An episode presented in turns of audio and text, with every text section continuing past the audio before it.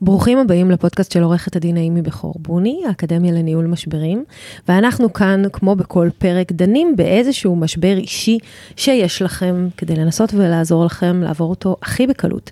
והפעם, הפרק הזה, זה החתונמי שלי, ככה אני קוראת לו, כי אני הבאתי לכם היום מישהי, שזה וואו, באמת, אני תכף אספר לכם על ההיכרות האישית שלנו, אבל נמצאת אצלי היום רוני עינב, שהיא מאמנת אישית בתחום של אימון אישי למציאת זוגיות, בתחום הזוגיות בכלל, יש לה הכי הרבה, נקרא לזה קרדיט, על זוגיות שאני פגשתי, לא רק בגלל מה שהיא למדה והתאמנה וספגה, אלא בגלל שאני פשוט ראיתי קבלות במו עיניי, שזה באמת הכי נדיר.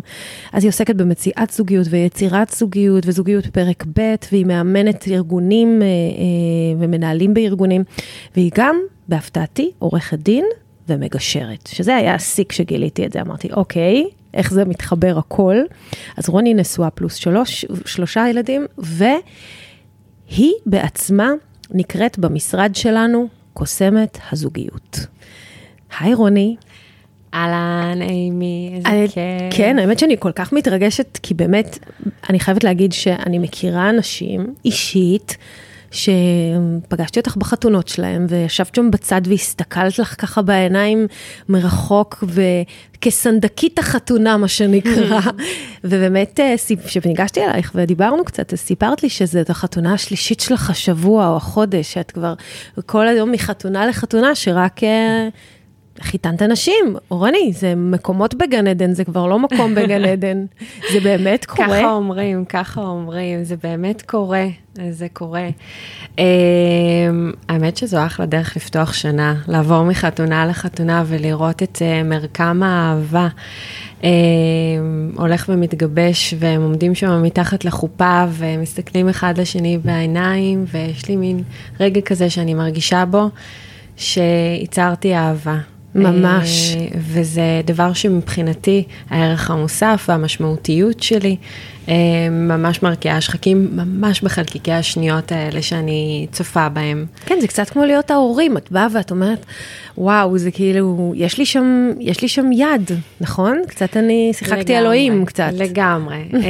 את אומרת, זה קצת כמו להיות ההורים, אז באמת כשמתאמן מתחיל אצלי, אז אני תמיד אומרת לו, כל מתאמן אצלי שאני יושב פה בחדר מולי, הוא כמו הבייבי שלי. האינטרס שלי הוא 100% הצלחה שלו, וככה אני רואה את זה. אז כן, כמו סוג שלי מגיעה, עומדת ומסתכלת על שניהם, לוחצים ידיים ושוברים את הכוס, והנה שיגרתי לעולם עוד זוג שיוצא למסע הזוגיות שלהם, בתקווה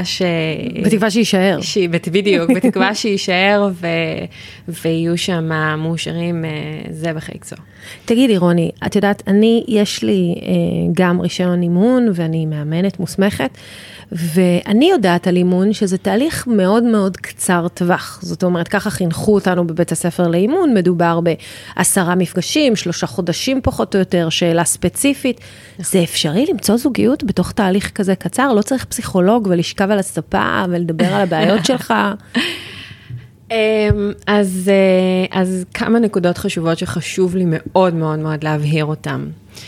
בן אדם שמתחיל אימון למציאת זוגיות, היא מטרה מאוד מאוד ברורה, שאני רוצה למצוא זוגיות, ההבטחה, זאת אומרת, מתוך מקום של צניעות ואינטגריטי מאוד מאוד גבוה שלי, אני לא מבטיחה לו שבמהלך האימון, 10 או 12 מפגשים, או כמה זמן שהוא יחליט לשבת מולי, אנחנו נמצא לו את אותה זוגיות שהוא מכוון אליה. מה שאני כן יכולה להגיד, שבתהליך של מציאת זוגיות, שהוא תהליך אימוני קצת שונה, אגב, מאימון רגיל, אנחנו שם עובדים איתו על תחושת המסוגלות הזוגית שלו, על הבנייה של כלים, על מציאה של הפרופיל האישיותי של אותו מחפש זוגיות, מי הוא, מה הערך העצמי שלו, ומשם בכלל להכיר את הפרופיל של אותו אחד, הדמות הזאת, שאני כל כך מחכה לה, שכשהיא תגיע, אז העולם שלי הולך להיות better place to live in, ובעצם מה שמובטח בתהליך האימון, קודם כל זה תהליך שהוא מאוד מאוד צמוד. להבדיל מאימונים אחרים, בתחום הזוגיות אנחנו ממש קצת יותר מייעצים. אוקיי?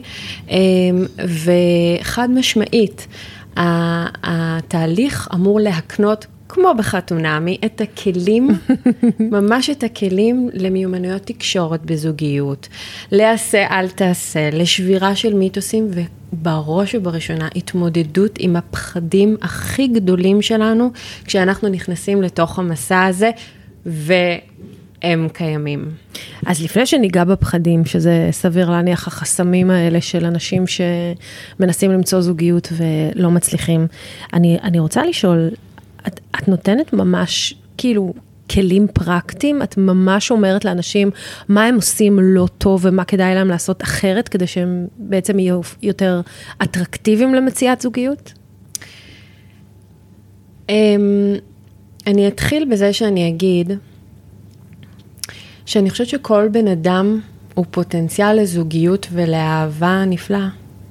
אני תמיד אומרת למתאמנים שלי, אם תיכנסו לאתר של צלמי חתונות ותסתכלו שם, אתם תראו כל מיני קלות וחתנים, ולא כולם דוגמנים ולא כולם פוסטרים, ויש קצת יותר נמוכים וקצת יותר שמנמנים, ויש קצת יותר גבוהים, ויש את המודלים האלה שאנחנו באמת, האידיאל של השלמות שאנחנו רואים אותם שם, אבל אני כן חושבת שבכל מצב אנחנו יכולים למצוא את הזוגיות שלנו.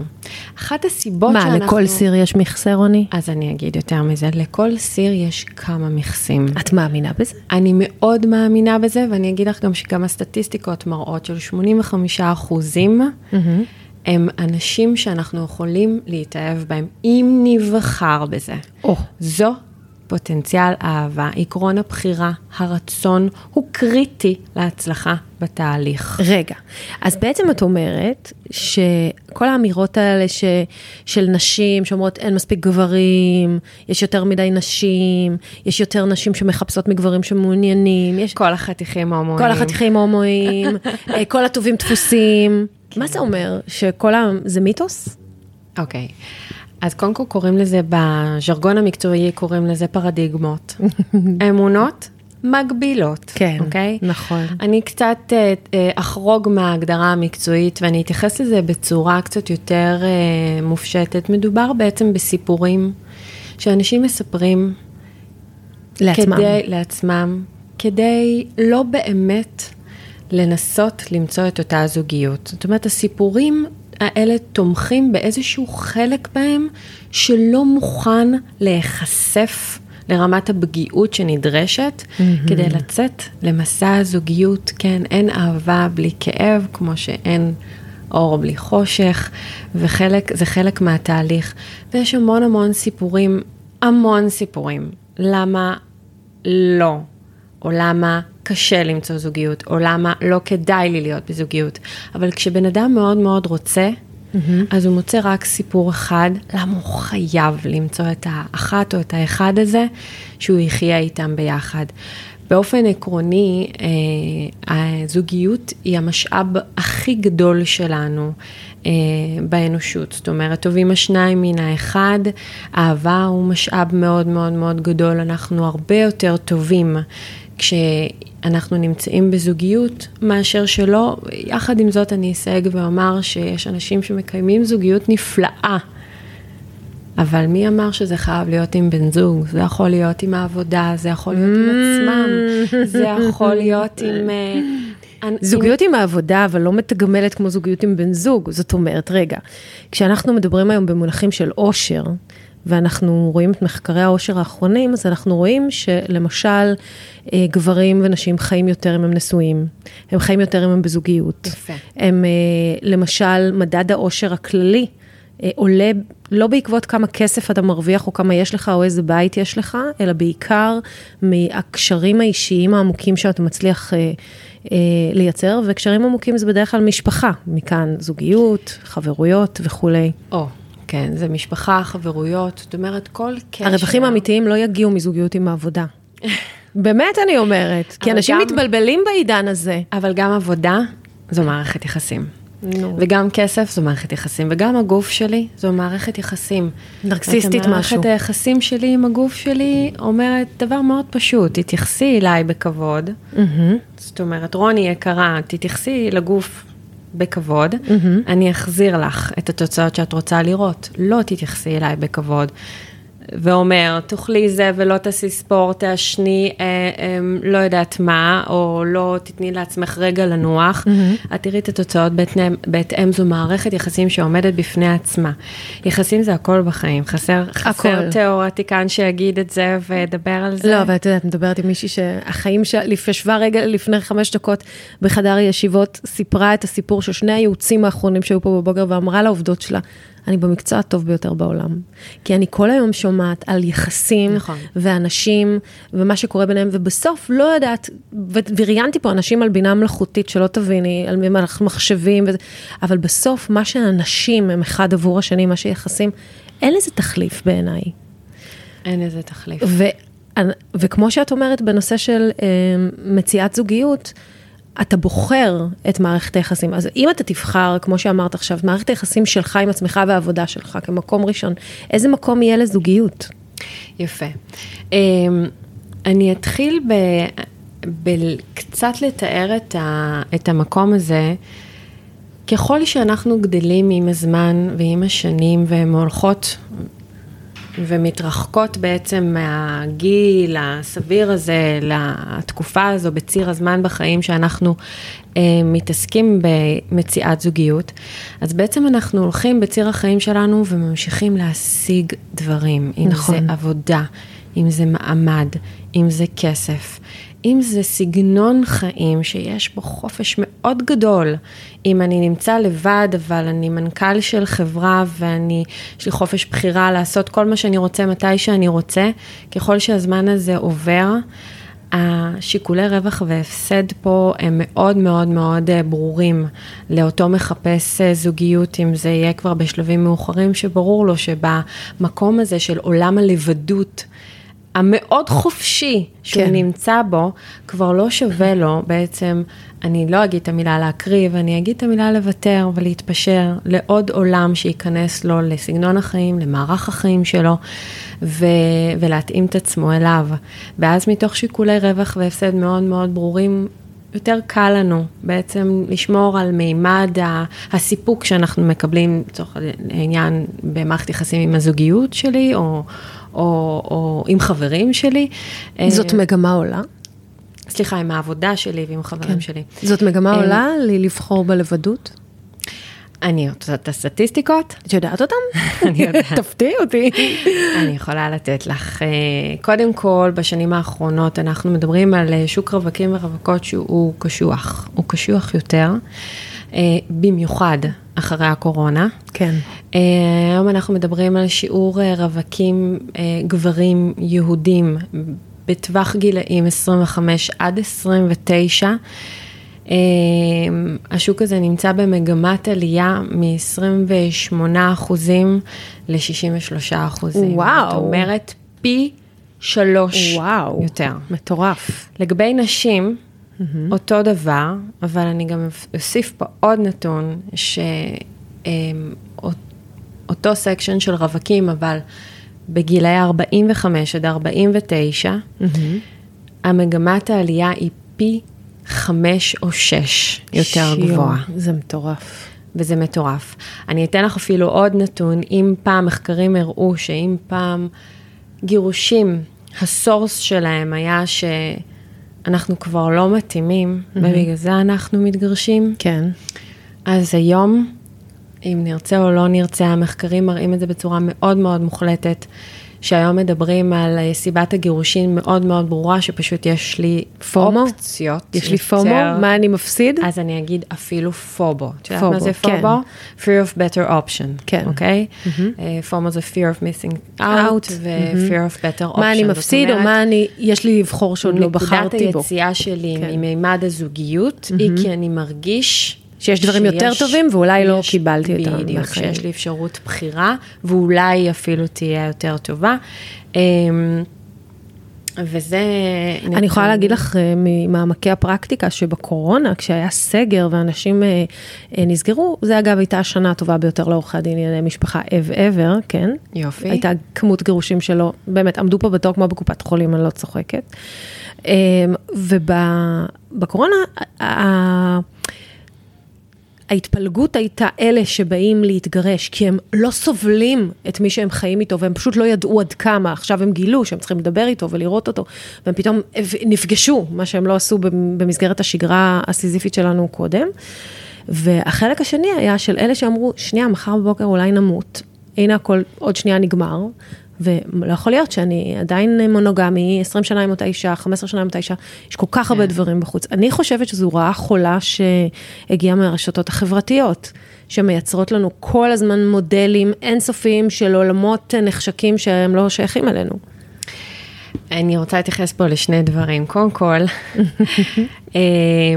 אני אפילו אתן לך איזשהו פריוויו קטן למה שאולי יקרה פה במשרד, כי בתקופת הקורונה, נכון, שאנחנו נאלצנו לפגוש בוחן מציאות, שרבים מאיתנו לפעמים מעדיפים לעצום עיניים, להישאר בבליינד ספוט, לא לראות, ומה שנקרא, היקום הכריח אותנו לפגוש באיזשהו בוחן מציאות שלחלקנו, הוא היה ממש בלתי נסבל. נכון.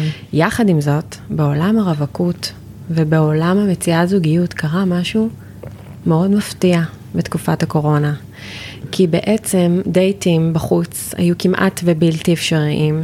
תחשבי על נשיקה ראשונה, כמה היא קשה בתקופת הקורונה. מפחידה. היה לי מתאמנת ששאלתי אותה, נו, איך הוא, מה היה, ומה היה, ואיך, מה היה בסוף הפגישה, ואז היא אומרת לי, היה משהו נורא מצחיק, הוא אמר לי, כשהוא ניגש אליו, אמר לי, אני יכול לבדוק אם יש לך קורונה? זה היה קטע שאני ממש הצחיק אותי. אבל נורא פחדנו, נכון. נכון, ואז מה שקרה בעצם בתקופת הקורונה, כל עולם הדייטים הפך בעצם למאחורי מסך.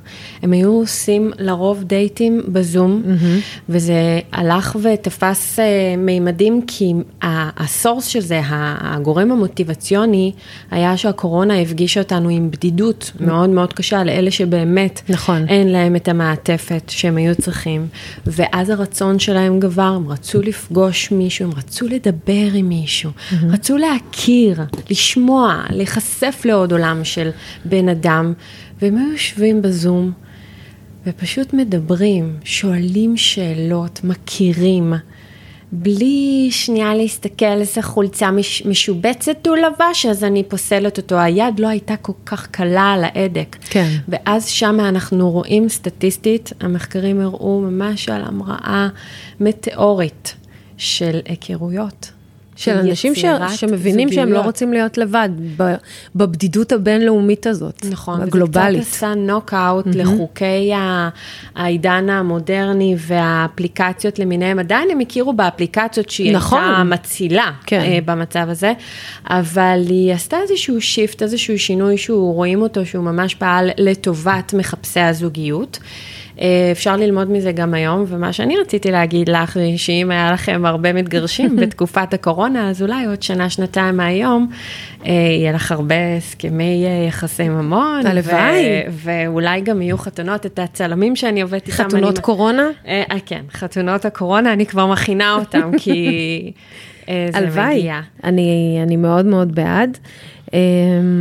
אני עדיין חושבת שיש הרבה חסמים לאנשים מלקיים זוגיות, ולכן את מאוד נדרשת. זאת אומרת, מאמנת, במיוחד, תראי, אנחנו מגדלים ילדים גם בעולם כזה, שהוא דרך מסכים, ולצערי הרב, את יודעת, אני אימא לילד בן 21, לילדה בת 23, ואני ראיתי אותם בשנות התבגרות שלהם, ועכשיו לילד בן 16 שמקיים מערכת יחסים זוגית עם ילדה חמודה, וכולה בסנאפצ'אט. הם נפגשים פעם בשבוע, אבל בגדול, כל המערכת הזאת, אני אומרת, למה אתה לא מתקשר, למה אתה לא מדבר איתה? אין שום דבר, אין טונציה אנושית שנשמעת, אתם לא יודעים מה באמת, כל המוזיקה מתנגנת בדרך כלל בראש, והם לא לומדים אינטימיות מהי. אוקיי? ואז אנחנו בפערים כל כך גדולים, שאז כשהם באים לחפש זוגיות, אז בעיניי, אני לא יודעת איך הם יכולים למצוא, איך לקפוץ מהאפס למאה הזה, כשעשית את הכל דרך מסכים, פתאום אתה צריך לעבור לאיזו אינטימיות. נכון. קודם כל, הנושא הזה של דור המילניום, שזה האנשים שבאמת גדלו בעידן הטכנולוגי, הוא נושא שמאוד מאוד מאוד משפיע על הדרך שלנו היום למציאת זוגיות, ולתפיסה שלנו היום בכלל את עצמנו. אני אגיד אפילו, לא רוצה לבאס, אבל זה הופך את זה להיות ממש בגבול הבלתי אפשרי. נכון. מה שקורה, ההסבר הקצת יותר מקצועי, זה שאנחנו הולכים ומפתחים דרך החשיפה שלנו למסכים והמיומנות של עבודה מול מסך, אנחנו מפתחים אזורים במוח שהם מסוימים, אוקיי? אבל אנחנו מנמנמים אזורים אחרים במוח, אזורים שאם אני עכשיו יושבת מולך ואני רואה אותך, ואני מרגישה אותך. מריחה אותך אולי אפילו. מריחה אותך, ואני רואה את השפת גוף שלך, ואת המימיקה של הפנים שלך. שומעת את הטונציה של הקול שלך. אני שומעת את הטונציה של הקול שלך, וכן, הריח הוא פרמטר מאוד מאוד חשוב. אני יכולה לתת גם לזה הסבר אחר כך, אבל אם יישאר זמן. ואת האזורים האלה במוח אנחנו בעצם הולכים ומקטינים אותם, כי הם לא משופעלים. זאת אומרת, אחד מהדברים שאני תמיד ממליצה עליהם, נכון, האפליקציה היא פותחת ים הזדמנויות, אבל החתירה למגע, המבט עיניים, שפת הגוף, כשאנחנו מסתכלים פה, עכשיו, בשיחה, 7% מהתדרים במוח שלנו הולכים למלל, עוד משהו כמו בסביבות, אם אני לא טועה, 38% הולכים לשפת גוף, סליחה, לאינטונציה, למוזיקה, לאנרגיה שעוברת, וכל היתר הולך לשפת גוף, ושפת גוף זה משהו שאנחנו יכולים לראות אותו, רק שאנחנו באמת נמצאים עם אותו בן אדם, וחווים אותו ומרגישים אותו, ומשהו שם מתחיל לקרות. גם הורמון האוקסיטוצין, שהוא ההורמון המפורסם ביותר, הורמון האהבה, ההורמון הזה מופרש בדם שלנו, סליחה, אני אתקן את עצמי, כי הוא גם בהנקה, ובלידה, בדיוק, בהנקה ובאורגזמות גם. ההורמון הזה מופרש ממקום שבו אנחנו מתבוננים זה בזו, ואנחנו נמצאים ביחד, ואני מתעניינת בו, והוא מתעניין בי או בה, ואנחנו מפתחים שמה כימית, התרכובות הכימיות שמופרשות לנו לדם, הן שייכות למימד האהבה, ואותה אנחנו מפתחים בדיוק ברגע הזה.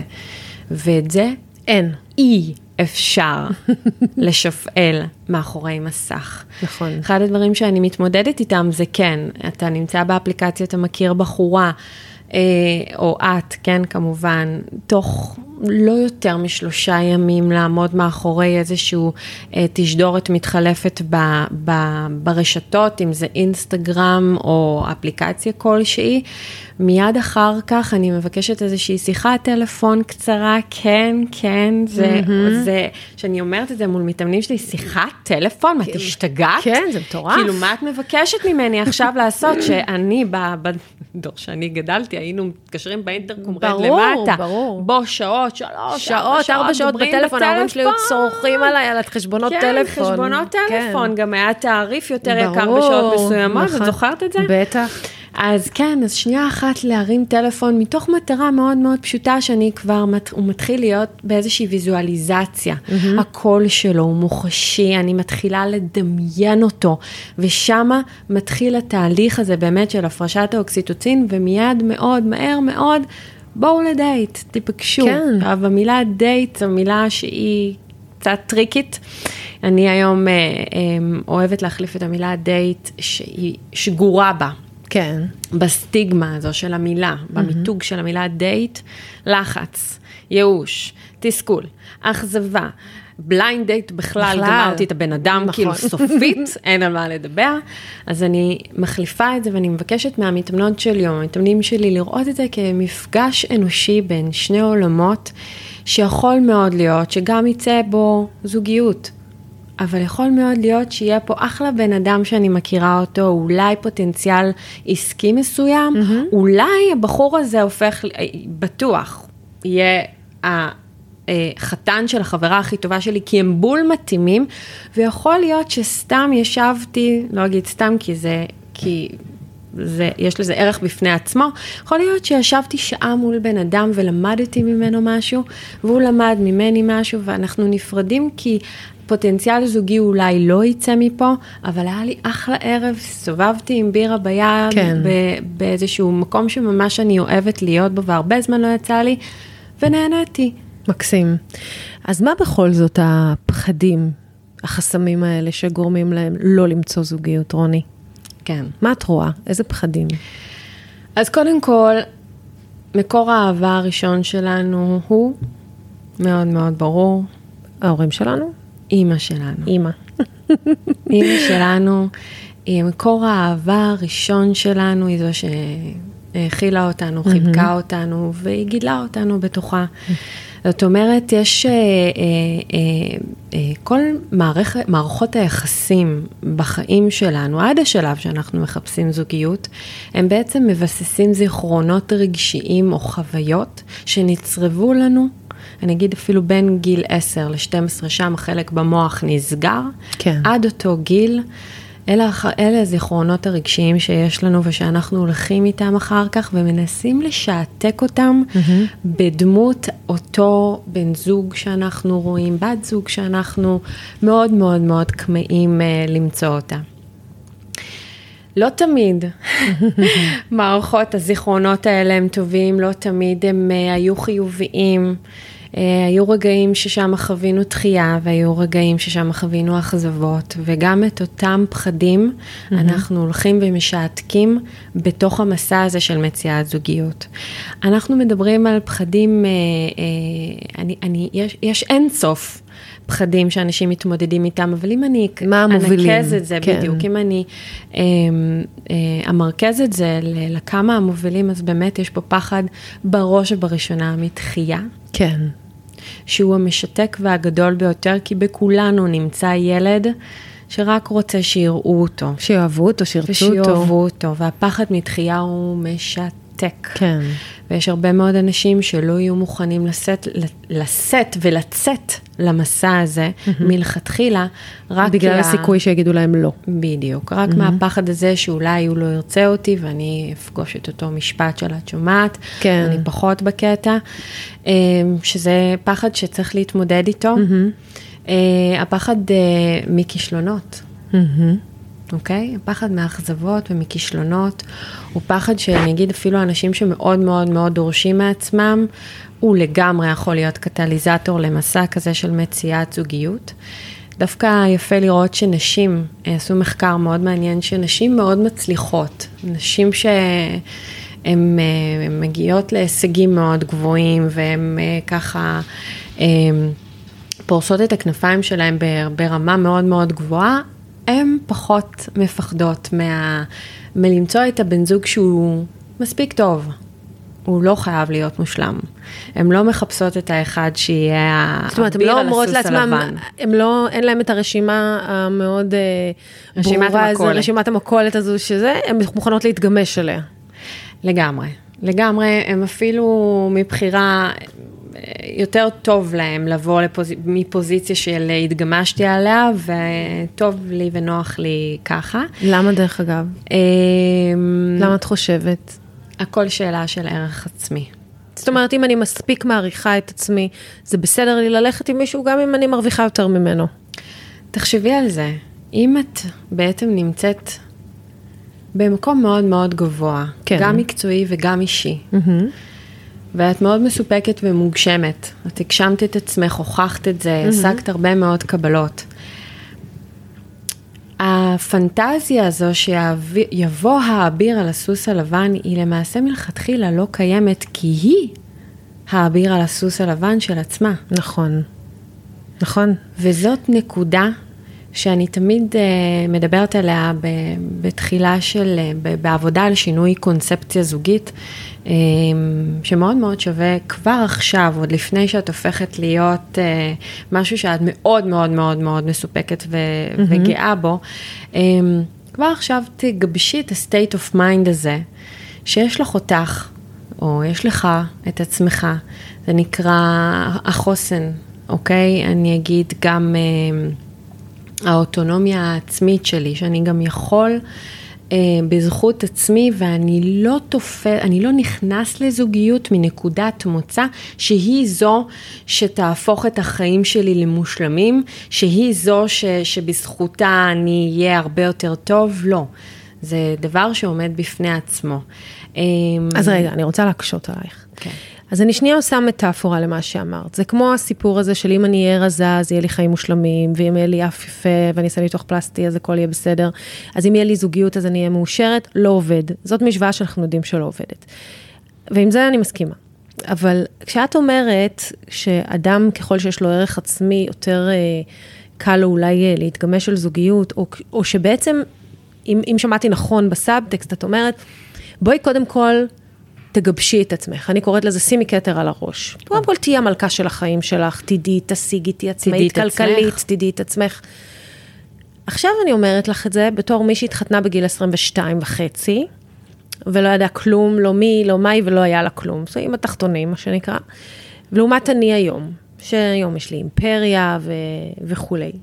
ואני היום לפעמים שואלת את עצמי, אם אני מתגרשת מחר, מי ילך עם אישה כל כך עוצמתית, כל כך מצליחה, כל כך, זאת אומרת, דווקא לפעמים אני חושבת שההצלחה של נשים, החוזק שלהן, מגיעות לכאן נשים מאוד מאוד חזקות, יפות, מוצלחות, קרייריסטיות, מוגשמות, שלא מצליחות למצוא זוגיות, מהמקום הזה של גברים, שמאוד מאוד חוששים ללכת עם נשים כאלה.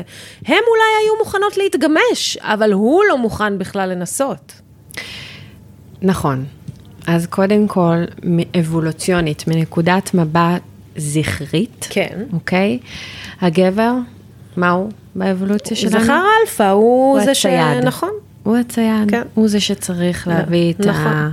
לספק לצאצאים שלו ולבת זוג שלו, לצורך העניין, לאמא של הילדים שלו, את מקור המחיה שלהם.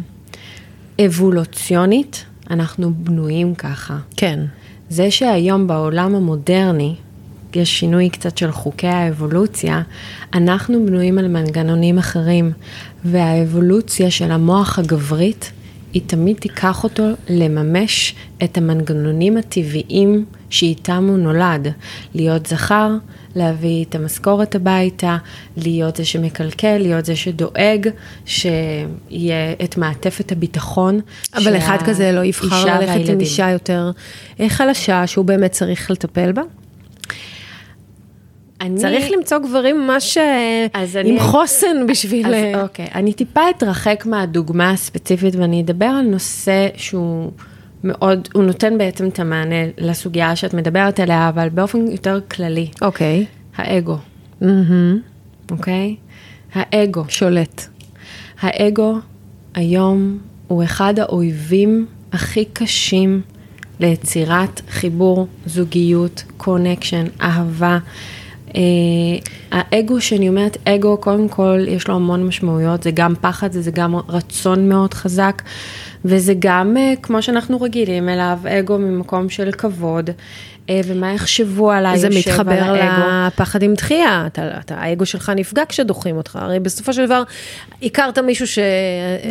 זה לא שאתה התחתנת איתו, אז הוא נפרד ממך, מה שנשאר באמת פגוע, זה האגו. נכון. אז בשביל למצוא זוגיות צריך לוותר על האגו? במציאת זוגיות, ההמלצה הכי טובה שלי, זה לבוא עם 0 אגו לתהליך. 0 אגו לתהליך לא אומר שאת מוותרת, או שאתה מוותר על עצמך, וכן, אם אתה, אגב, אני מכירה המון גברים שזה מאוד עושה להם את זה, להיות עם אישה מאוד חזקה, זה אחד מגורמי, באופן האבסולוטי, כן, זה אחד מגורמי, הגורמים שמגבירים תשוקה. כן. בזוגיות, זה לראות את הבן זוג שלי במיטבו, עושה מה שהוא יודע לעשות, אם זה זמר עומד על במה, אם זה מישהי שהיא יושבת פה ויש לה את הממלכה שלה, זה אחד מגורמי, הגורמים המתגברים של תשוקה שאפשר גם להשתמש בהם, אבל כשאני אמרתי גם מקודם שדיברנו על פחדים קצת, דיברנו על הפחד מתחייה ודיברנו על הפחד מכישלונות, אז כן, יש עוד הרבה מאוד פחדים, ולכן אמרתי, כולם מתמרכזים בסופו של דבר לפחד אחד או שניים שעומדים בבסיס העניין, ואיתו אנחנו צריכים לעבוד לפני שאנחנו יוצאים למסע. זאת אומרת, אני עובדת עם מחפש הזוגיות, שמגיעה אליי בשביל לראות איך אתה שם בהתמודדות עם דחייה, וכמה אתה מוכן להפעיל את מנגנוני הרצון שלך, כדי שהוא זה שייתן נוקאוט לכל הפחדים שקיימים, ובצדק הם קיימים. אנחנו במעמד של חשיפה ופגיעות גבוהה, נכון. כשאנחנו יוצאים למסע הזה, לא כל אחד רוצה מספיק בשביל לבחור את החלק הזה, ולא את החלק הפוחד והשומר מהשיקולים שלו. אז איזה קסם את עושה שם, שאת מצליחה להביא אותם למקום הזה, שהם יסכימו לוותר על האגו, לשחוט אותו, לבוא ובעצם ככה להיות הכי פגיעים שיש. את יש את ההרצאה הזאת של ברנה בראון. בטח. קודם כל, אחד הדברים שאני ממליצה זה לראות את ההרצאה הזאת. A Call for Courage, קריאה לאומץ בנטפליקס נגיד. קריאה לאומץ בנטפליקס. אני ראיתי אותה, לא יודעת, 6 פעמים. לחלוטין. כל פעם בזמן אחר בחיי אני רואה אותה. פאוז ואחורה, ככה. ויש משהו בפגיעות שאנשים נורא חוששים ממנו, וכאילו באימון את מצליחה לפרק אותם מזה? תראי. קודם כל, בתהליך של מציאת זוגיות, אחד הדברים שמאוד מאוד מאוד קריטיים להצלחה שלו, זה קודם כל שאני בסופו של דבר מסמן מטרה. אחת המטרות הגדולות שלנו בחיים היא מציאת זוגיות וחתונה וילדים, זה המטרה אולי מספר 1 בציר החיים שלנו. וכשאנחנו יוצאים לדרך במסע הזה, להשגת והגשמת המטרה הזאת, אנחנו צריכים לצפות שיהיו מכשולים בדרך, ויהיו מאמורות בדרך, וכגודל היכולת שלנו לצפות את אותם סיכונים, גודל היכולת שלנו לצאת מהם. זאת אומרת, אם אני יודע שאני הולך לפגוש דחייה, אז אני יודע, כבר זהו, סגרנו, it's a done deal. אנחנו נפגשים עם זה.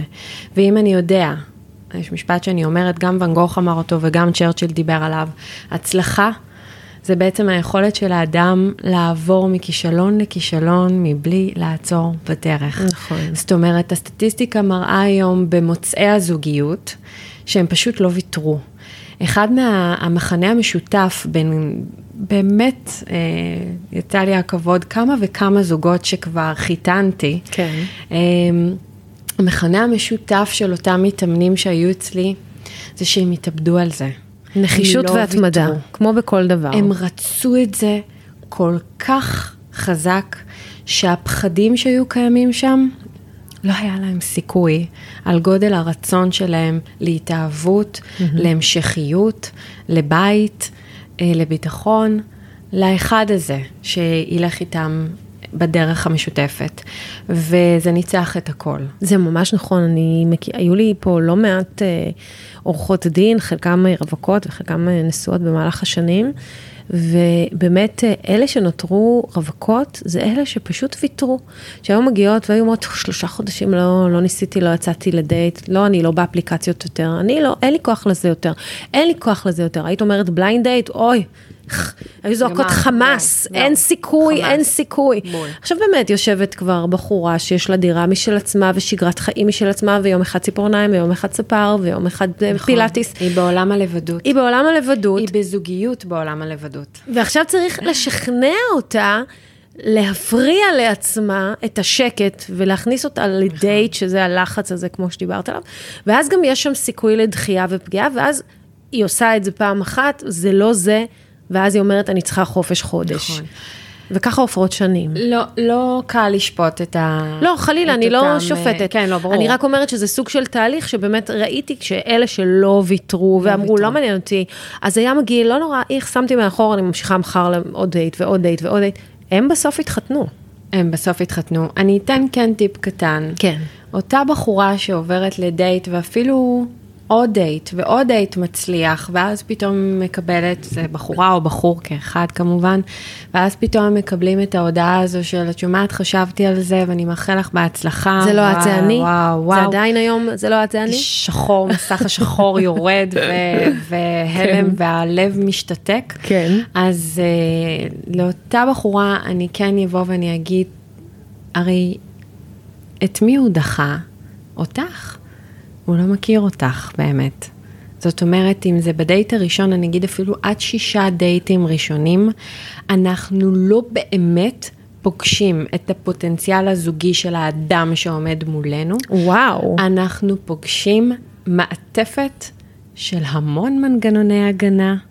אם אנחנו מדברים יותר מדי מהר, מצחיקים יותר מדי ועושים פדיחות, יושבים בישנים קצת יותר ושותקים, השיחה פחות קולחת, הנושאים יותר משעממים, זה המון מנגנוני הגנה שלי ושלו. אבל 6 דייטים, רוני? 6 דייטים. אבל למה להמשיך אחרי 2 כאלה? 6 דייטים לוקח לנו להבין אם האדם שעומד מולנו, קודם כל לראות את האדם שעומד מולנו, עם כמה שפחות מעטפת ששומרת וממסכת על הרגע המביך הזה, ומעבר לזה, זה 6 דייטים שמשם אני בעצם נכנס לתהליך של יצירת זוגיות, שזה פודקאסט אחר, שעומד בפני עצמו ויש לו זה. זאת אומרת, אם תשימי לב בחתונמי, אגב, מה שקורה, וגם המתמודדים עצמם מדברים על זה, היכולת של התוכנית, של הפורמט, לתת להם באמת הזדמנות אמיתית לפגוש דמויות שבעולם האמיתיים, בחיים לא היו נותנים להם. או שהם היו יוצאים איתם דייט אחד וסוגרים את הבסטה. או שהם היו סוגרים איתם את הבסטה וחלקם נשארים, ואת יודעת מה, גם אם לא נשארים, אז הם רוכשים המון המון ניסיון ולמידה על עצמם דרך המערכת יחסים הזאת, ועם זה הם יוצאים למערכת יחסים הבאה.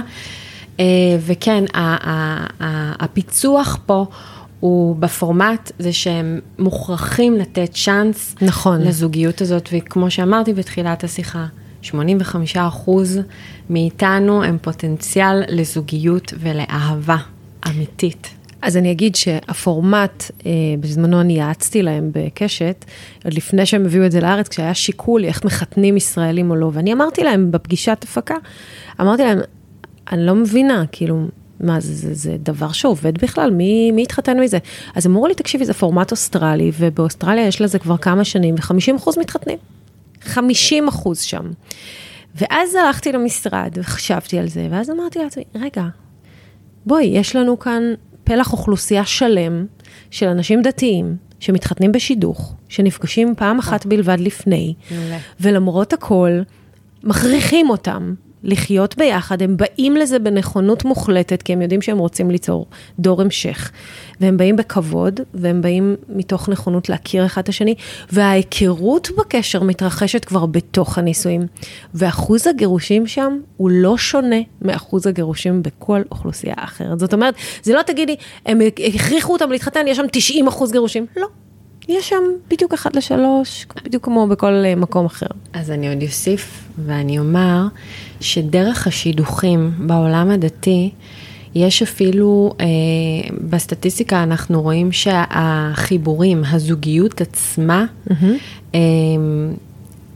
היא הרבה יותר אפקטיבית ונכונה. זאת אומרת, ממש מוצאים שם זוגיות שמצליחות לאורך שנים, להבדיל אלף אלפי הבדלות, מזוגות שמתאהבים קודם, ואולי נדבר על זה בפודקאסט הבא, הבדל בין התאהבות לאהבה, זוגות שמתאהבים קודם, ואז שם כל החושים מתערבבים, ואנחנו בכלל יש שיכרון חושים. כן, אנחנו על סמים. אנחנו על סמים, הדופמין שמדפק לנו בדם ובמוח, ואנחנו לא באמת מצליחים להבין אם האדם שעומד מולנו הוא הנכון לנו לזוגיות מיטבית, נכונה ומדויקת, כשאנחנו יושבים בשידוך ואנחנו נפגשים זה מול זו, זה פרמטרים אחרים. מעמיתים בעיניים, שואלים שאלות, מתחברים, יש שם סיכוי מאוד גבוה לחברות טובה וליחסים, ועם הזמן מגיעים גם משיכה מינית, שזה... נכון, שלב מתקדם. אבל זה כי זה יושב על סט ערכים. אנחנו, כשאנחנו יושבים בדייט ראשון, אנחנו לא באמת מעניין אותנו הערכים של הבן אדם שיושב מולנו. מעניין אותנו, קודם כל, אם הוא נראה טוב. נכון? יש את הרושם הראשוני הזה שאין... לצערנו. אין לנו, אין לברוח ממנו. ואחר כך, איך הוא מסתדר לנו ברשימת המכולת של אמא ואבא? האם הוא למד? האם הוא יפרנס? האם יש לו דירה משלו הוא גר עם ההורים? האם יש לו אוטו שהוא יבוא ברגל? וכו וכו וכו. ואצל הדתיים, במהלך השידוך, השאלות שנשאלות ומושמות על השולחן, הן שאלות ערכיות. באיזה סוג של חינוך אתה, מהזרם שלך, אתה חבדניק, אתה חסיד, ושם תמונים הערכים, וכשמחבר בין בני זוג ערכים, אז הם תמיד נשארים. אני אגיד שמכלל ההן לומדים על עליו, ככה אומרים במשפטים, נכון? את עורכת דין. כן. זאת אומרת, מי שיודע מה כן, יודע גם מה לא. אז כשאתה יודע מה מפרק זוגות, אתה גם יודע מה מחבר ביניהם. אז אני יכולה להגיד לך שרוב הפירוקים מתרחשים, על בעיית תקשורת, ובעיית תקשורת זה העובדה שאנשים הם לא חברים. וחברות מחזיקה, היא מחזיקה, ראיינתי פה לפני איזה כמה זמן עלה הפודקאסט של פייסי ועידית, זוג שנשוי 62 שנה, שאת פשוט צריכה לראות אותם, הם מדברים ביניהם, בשיחות קבועות על הכל, והם משתפים, ואני בטוחה שהיו להם תקופות פרקות, יובש, שהם לא עשו סקס, או תקופות קשות יותר, או אתגרים, או מחלות. היא איבדה את אחיה בשכול, היא חלק ממשפחת השכול, אבל החברות מחזיקה מים, ואנשים מדלגים על הדבר הזה. זו אבן היסוד הכי משמעותית, במרקם הזוגיות, ובכלל, במערכות יחסים. נכון. אנחנו נדבר על איזשהו פודקאסט ששם אני נותנת הרבה הסברים על התאהבות, הבדלים בין התאהבות לאהבה. אז רגע, התחייבת לי על פודקאסט בין התאהבות לאהבה, התחייבת לי על פודקאסט יוצרים זוגיות. חכו, אנחנו עושים פה פינה כל חודש, רוני תבוא, ואנחנו נעשה אתכם, נמצא לכם זוגיות. על שפות האהבה במיוחד, שמדברות מאוד את העניין הזה של החברות שקיימת, היכולת שלנו לראות אחד את השני, ובאמת יש 4, אני לא אפרט את זה עכשיו, אבל אנחנו ניגע בזה גם 4 סוגים של חיבורים, שהם מאוד אופנים ורווחים היום בעולם הזוגיות. חיבורים שכשאתה מוצא בן זוג, את מתכוונת? לא, שזה כבר בתחום הזוגיות עצמה, הנישואים והנישואות, או הידועים בציבור וכו', שאנחנו ממש רואים שם את אלמנט החברות, הערכה והכבוד זה לזו, כמה היא קריטית, כמה היא משמעותית, אפילו יותר ממשיכה מינית ותשוקה. וואו. אפילו יותר. זאת אומרת, אנחנו גם נותנים שם את הסוג חיבור שהוא האידיאל שאליו שווה לשאוף. כן. ואנחנו ממש, אני מתייחסת לזה שם. קוסמת הזוגיות רוני עינב, באמת. לא יאומן בכמה חתונות היית בספטמבר הזה, זה מטורף, אנשים לא מבינים את זה, אני התחננתי אליה שתבוא, כדי שתראה לכם, היו לנו כל מיני התלבטויות אם כן או לא, אבל התחננתי שתבוא כדי להראות לכם שזה אפשרי. נכון? זה לגמרי. גם בגיל 37. כל מה שצריך זה לרצות ולעבוד ולקחת את הפרטנר המתאים למסע הזה. זה כמו מסע אקסטרים שאנחנו יוצאים עליו בערים המסוכנים, האלפים, אתה לוקח מדריך שיכוון אותך בדרך, מפה, מגדלור, ואפשר לצלוח את זה. חברים, אני ממש אומרת את זה, אנשים חושבים שהחלק הקשה הוא מציאת זוגיות, זה לא. החלק הקשה מתחיל בכלל ביצירת זוגיות, ההתגבשות שלה, ובנייה של מערכת שלמה. לא, זה פודקאסט אחר, אני לא מרשה לך לדבר על זה. אני לא נכנסת לזה. אבל אני כן רוצה לשאול אותך שאלה. תהנו מהמציאת הזוגיות, זה גם תהליך. תהנו, תתקשטו, תפרגנו, תפתו, תחזרו, זה כיף, אפשר להסתכל על זה כאל בסה, אפשר להסתכל על זה כאל הזדמנות נפלאה. לראות מי אני דרך כל בן אדם שאני עומד מולו ופוגש אותו במסע הזה, וזה הכל שאלה של בחירה. מדהים, state of mind. מדהים, אבל אני לא מוותרת, יש לי עוד שאלה אחת, אני לא יכולה לשחרר אותך. אין בעיה. גם למצוא בזוגיות בפרק ב' אפשר להתאמן? חד משמעית. חד משמעית. זוגיות, אגב, של פרק ב' יש ממש... התוויה, אלגוריתם אחר ושונה משל רווקים ורווקות שיוצאים למסע הזה, ומאוד מאוד מאוד מאוד שווה להכיר את המודל ואת ההתוויה ואת את הדרך הזאת שכדאי לצעוד בה, כי זה מורכב יותר, וזה אחר וזה לגמרי אפשרי. וואו, רוני, אני מה זה מודה לך שבאת, ואני מודה לך על הפעם הראשונה מזה פעמים רבות שאת עוד תבואי, כי אני לא אוותר.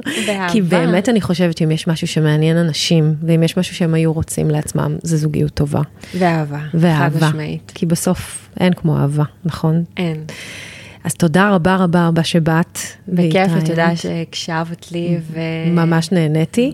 ואנחנו כאן היינו האקדמיה לניהול משברים, עם עורכת הדין אימי בכור בוני, ואם עזרנו לכם בפרק הזה, או שימחנו אתכם, או עניינו אתכם, ואתם רוצים לשתף גם את החברים שלכם, אז אתם מוזמנים. אנחנו גם באינסטגרם וגם בטיק טוק. יאללה ביי.